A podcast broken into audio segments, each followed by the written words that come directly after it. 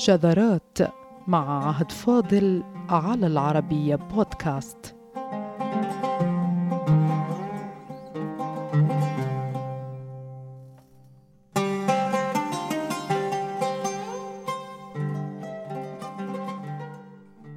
الرغم من كل ما قيل عن ديوان العرب وما يعنيه لتلك الأمة من الناس ضاربة الجذور في تاريخ حضارة البشرية، فإن هناك رجلا واحدا التقط سر قيمة الشعر عند العرب، وهو سر اللغة العربية ذاته.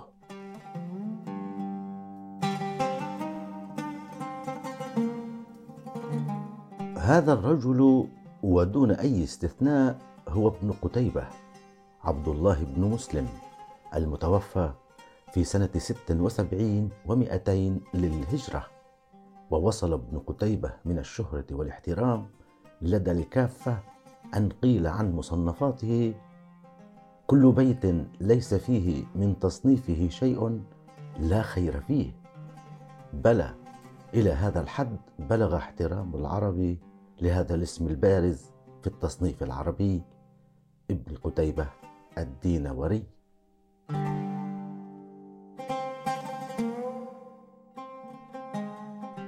وابن قتيبة العلم البارز في تصنيف العربية، والذي قضى بسبب أكلة تناولها في بغداد فارتفعت حرارته ودهمته سكرات الموت، مما ألم به من فساد في الطعام فأغمي عليه فمات عند الفجر.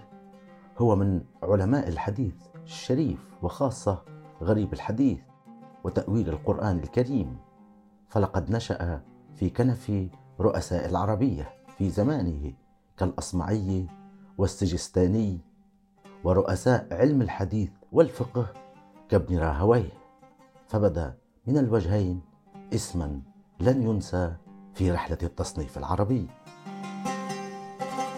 وترك ابن قتيبة كتبا هامة في تاريخ العربية، كأدب الكاتب الذي يعتبر موسوعة بحد ذاته، وله كتاب المعارف وعيون الأخبار والشعر والشعراء والرد على الشعوبية، ويظهر في مختلف كتبه دفاع لا ينكسر عن العرب، خاصة ضد الدعوات الشعوبية التي كانت تنال منهم من قبل أيتام الساسانيين في بغداد، والذين كسر العرب شوكتهم إلى الأبد في السنة 15 للهجرة بمعركة القادسية الشهيرة.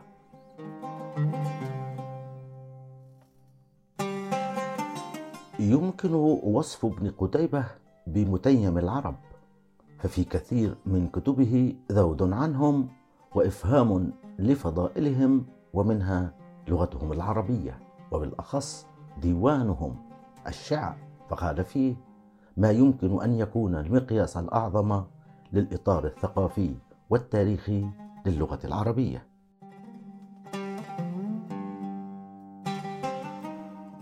فقد قال ابن قتيبة في كتابه فضل العرب: الشعر معدن علم العرب، ومقر حكمتها، وديوان أخبارها، ومستودع أيامها، والسور المضروب على مآثرها، والخندق المحجوز على مفاخرها، والشاهد العدل يوم النفار، والحجة القاطعة عند الخصام.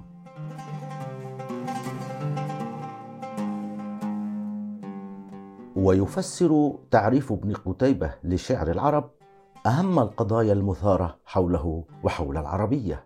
وفي هذا التعريف السابق يمكن مثلا فهم قضية المترادفات والأضداد، وكثرة كلمات العربية، والأهم قبل وبعد ذلك أن تعريف ابن قتيبة يوضح للآخرين أن لغة العرب في أصلها لغة تأريخ شفوي، ففي لسانهم كان التاريخ يؤرخ من خلال الاختبار التفصيلي لنوعية الكلمة ودقة التعبير، ولهذا قال إن الشعر ديوان أخبار العرب، أي الأساس التاريخي واللغوي لهذا الفن.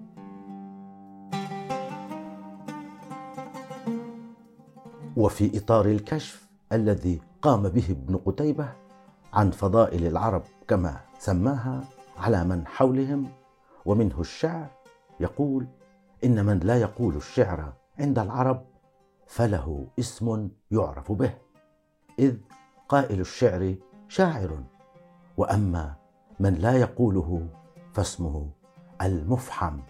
أيها السادة، منزلة عالية للشعر عند العرب بلغت الحد الذي تسمي فيه العاجزة عن قول الشعر، كما لو أنه ضد له، فالشاعر يقابله المفحم، وهي من الفحم، أي كما تناقض كلمة نهار الليلة يناقض المفحم الشاعر. إذن ما لا يقول الشعر مفحم، فمن أين جاءت؟ كي نعرف سبب إطلاق اسم مفحم على من لا يقول الشعر، تتمكن أمهات العربية من كشف الدلالة التي على أساسها أطلق الاسم على العاجز عن قول الشعر. فالفحم أصلا يعرف في المعجمات على أنه جمر طافئ، أي كانت النار والحرارة فيه ثم حصل إخماد لتلك النار، وهي من آليات صناعة الفحم من الحطب والنباتات حتى الآن.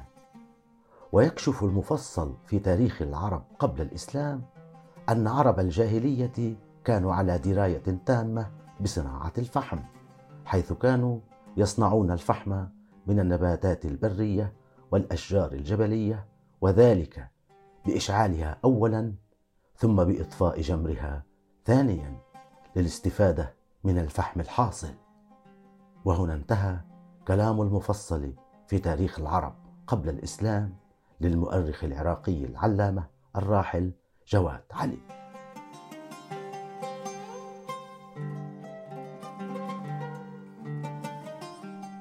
إشعال النباتات والأشجار المقطوعة ومن ثم إطفاء جمرها في الواقع هو الذي جعل مصنفي أمهات العربية يعرفون الفحم على أنه جمر طافئ، لأن هذا ما يجري عليه في الواقع ليكون فحما بعدما كان حطبا أو شجرا مقطوعا للتو.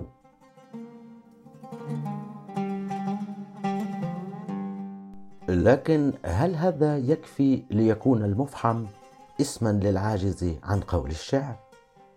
يسعف ابن فارس في مقاييسه الباحثة عن الأصل الألسني للاشتقاق والمجاز في اللغة العربية، فيقول: إن كلمة الفحم بحروفها الفاء والحاء والميم ليست أصلا واحدا، بل لها أصلان في الدلالة: الأصل الأول ما دل على سواد، والأصل الثاني ما دل على انقطاع. الانقطاع الذي أشار إليه في اللغة هو الانقطاع الذي حصل أصلا لنار الجمر فصار فحما عبر فعل الإطفاء، ولهذا كانت العرب تقول: بكى الصبي حتى فحم. ويوضحها ابن فارس بأن المعنى هو انقطاع صوت الصبي من البكاء، ويضيف: ويقال شاعر مفحم، أي انقطع عن قول الشعر.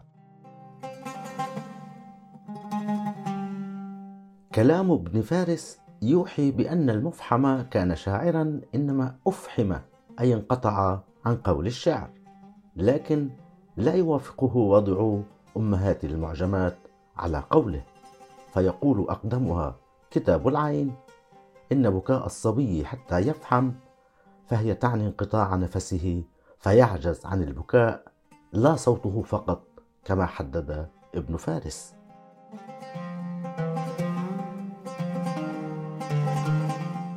إشعال النار بالشجر وإطفاؤها ما يؤدي لصناعة الفحم سلط الدلالة على معنى القطع والمنع والعجز والكتم والإسكات.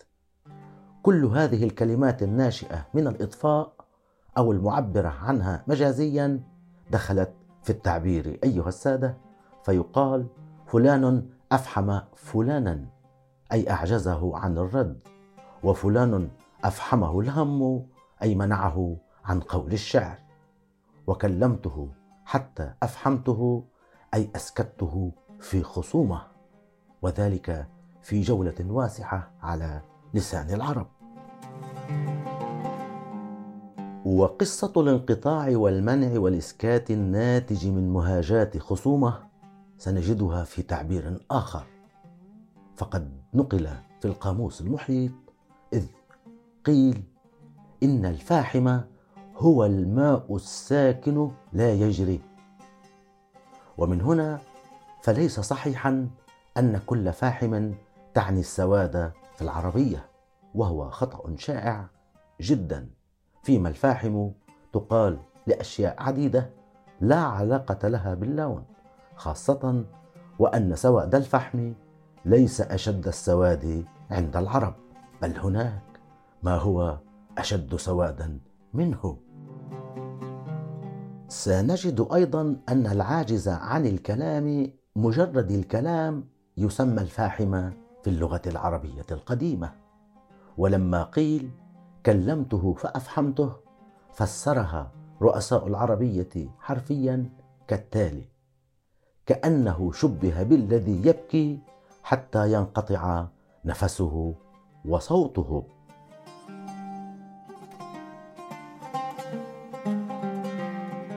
لكن تاج العروس يوضح وجها آخر لكون المفحم تقال للعيي، بأن وجهه يسود من الغضب فيصير كالفحم، فيقال عن العيي مفحم. هذا ما يتعلق باللون، أما فيما يتعلق بالمفحم على أنه اسم لمن لا يقول الشعر، يقول تاج العروس وبالحرف، والمفحم من لا يقدر يقول شعرا.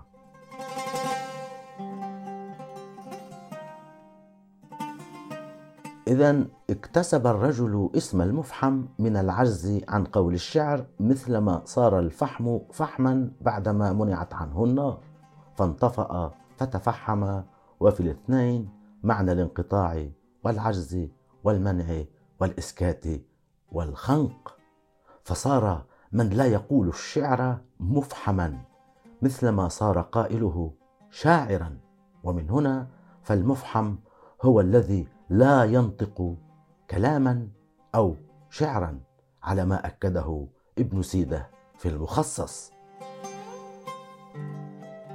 وهنا سؤال لا بد من طرحه: إذا كان المفحم اسما لمن لا يقول الشعر، فهل تقال أيضا لجماعة العاجزين عن قول الشعر؟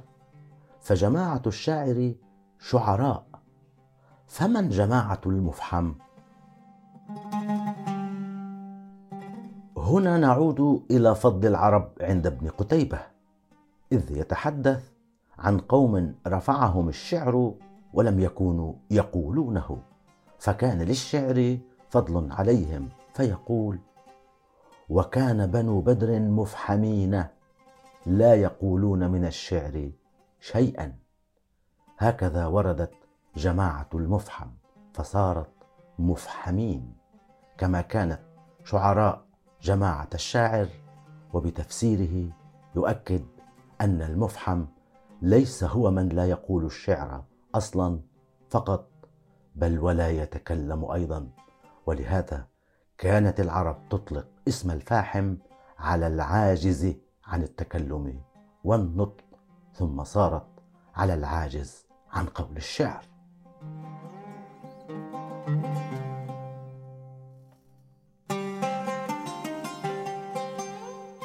ولأن المفحم هو من لا ينطق أصلا كما في أمهات العربية، قال الشاعر: يا رابع الشعراء كيف هجوتني وزعمت أني مفحم لا أنطق. وعلى هذا الأساس قال شاعر آخر: رمتني غواة الشعر من بين مفحم ومنتحلا ما لم يقله ومدعي. وهذه يشرحها أهل اللغة بأن المفحم هنا العاجز عن الكلام كما العاجز عن قول الشعر. فكما أطفئ الجمر فانقطعت ناره وخمد ليصير فحما، فكذلك صار من لا يقول الشعر مفحما، إذ منع وكتم وحرم وأقصي فعجز ففحم فصار مفحما. ولهذا يبكي الصبي حتى يفحم، لأن نفسه وصوته انقطعا، وهو سر ما قاله مقاييس اللغة في أن للفحم أصلين، الأول في السواد والثاني في الانقطاع، فمفحم أي مطفأ أي مسكت.